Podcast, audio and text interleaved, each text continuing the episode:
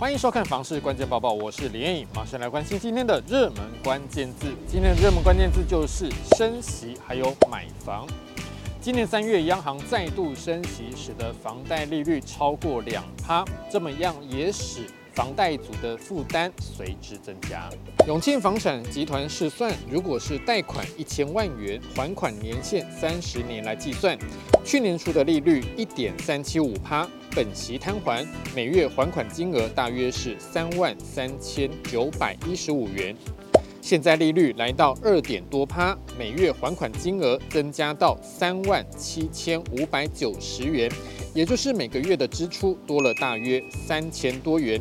算算三十年下来，利息总支出就会增加超过一百三十万元。对于房贷族来说，增加的负担的确不小。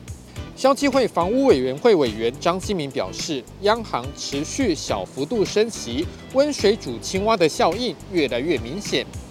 想要买房的民众应该要做好规划以及财务的压力测试。张新民建议，首先想要买房的民众千万不要高估自己的还款能力，应该要高估央行的升息空间，应该要试算看看，万一持续再升息。房贷会增加多少？自己能不能负荷？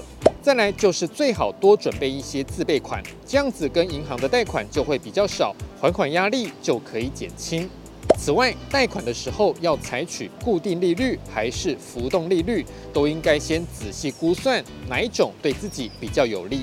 总之就是买房之前一定要多做功课，审慎评估自己的还款能力。今天的精选新闻，我们持续来关心升息之后房地产的变化。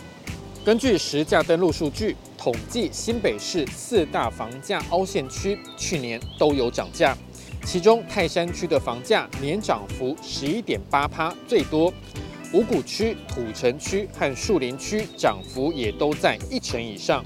这也让土城区的平均房价来到四字头。专家认为，土城可能已经脱离了房价凹陷区，想要买当地的房子，还是要审慎评估。接下来看到这则新闻，内政部公布最新的数据，指出国内的房贷负担有所降低。内政部公布一百一十一年第四季的房价负担能力指标，全国房价负担率来到四十点二五趴。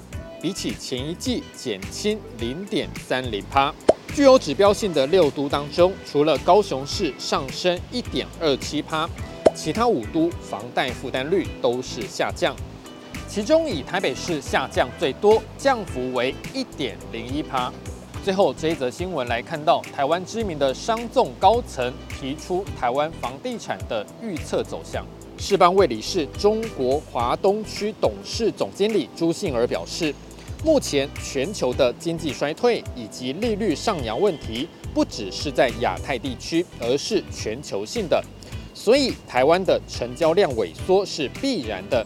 此外，利率上升，央行信用管制的确会促使钱流出。朱信儿透露，过去三个月已经有寿险业在询问海外的情况，推估今年第三季国内就会有人把钱投资到海外。今天的买房卖房，我想问有网友问到，说自己想要在五年后换房，那么目前的这个老房子应该要怎么处理比较好呢？网友回答：整理好租人，当然比放着闲置更划算，而且也可以趁机整理房子，以后也比较好卖。你对于这个问题还有什么样的看法呢？也欢迎在底下留言一起讨论。如果想知道更多的房市资讯，也欢迎点击底下资讯栏的连结。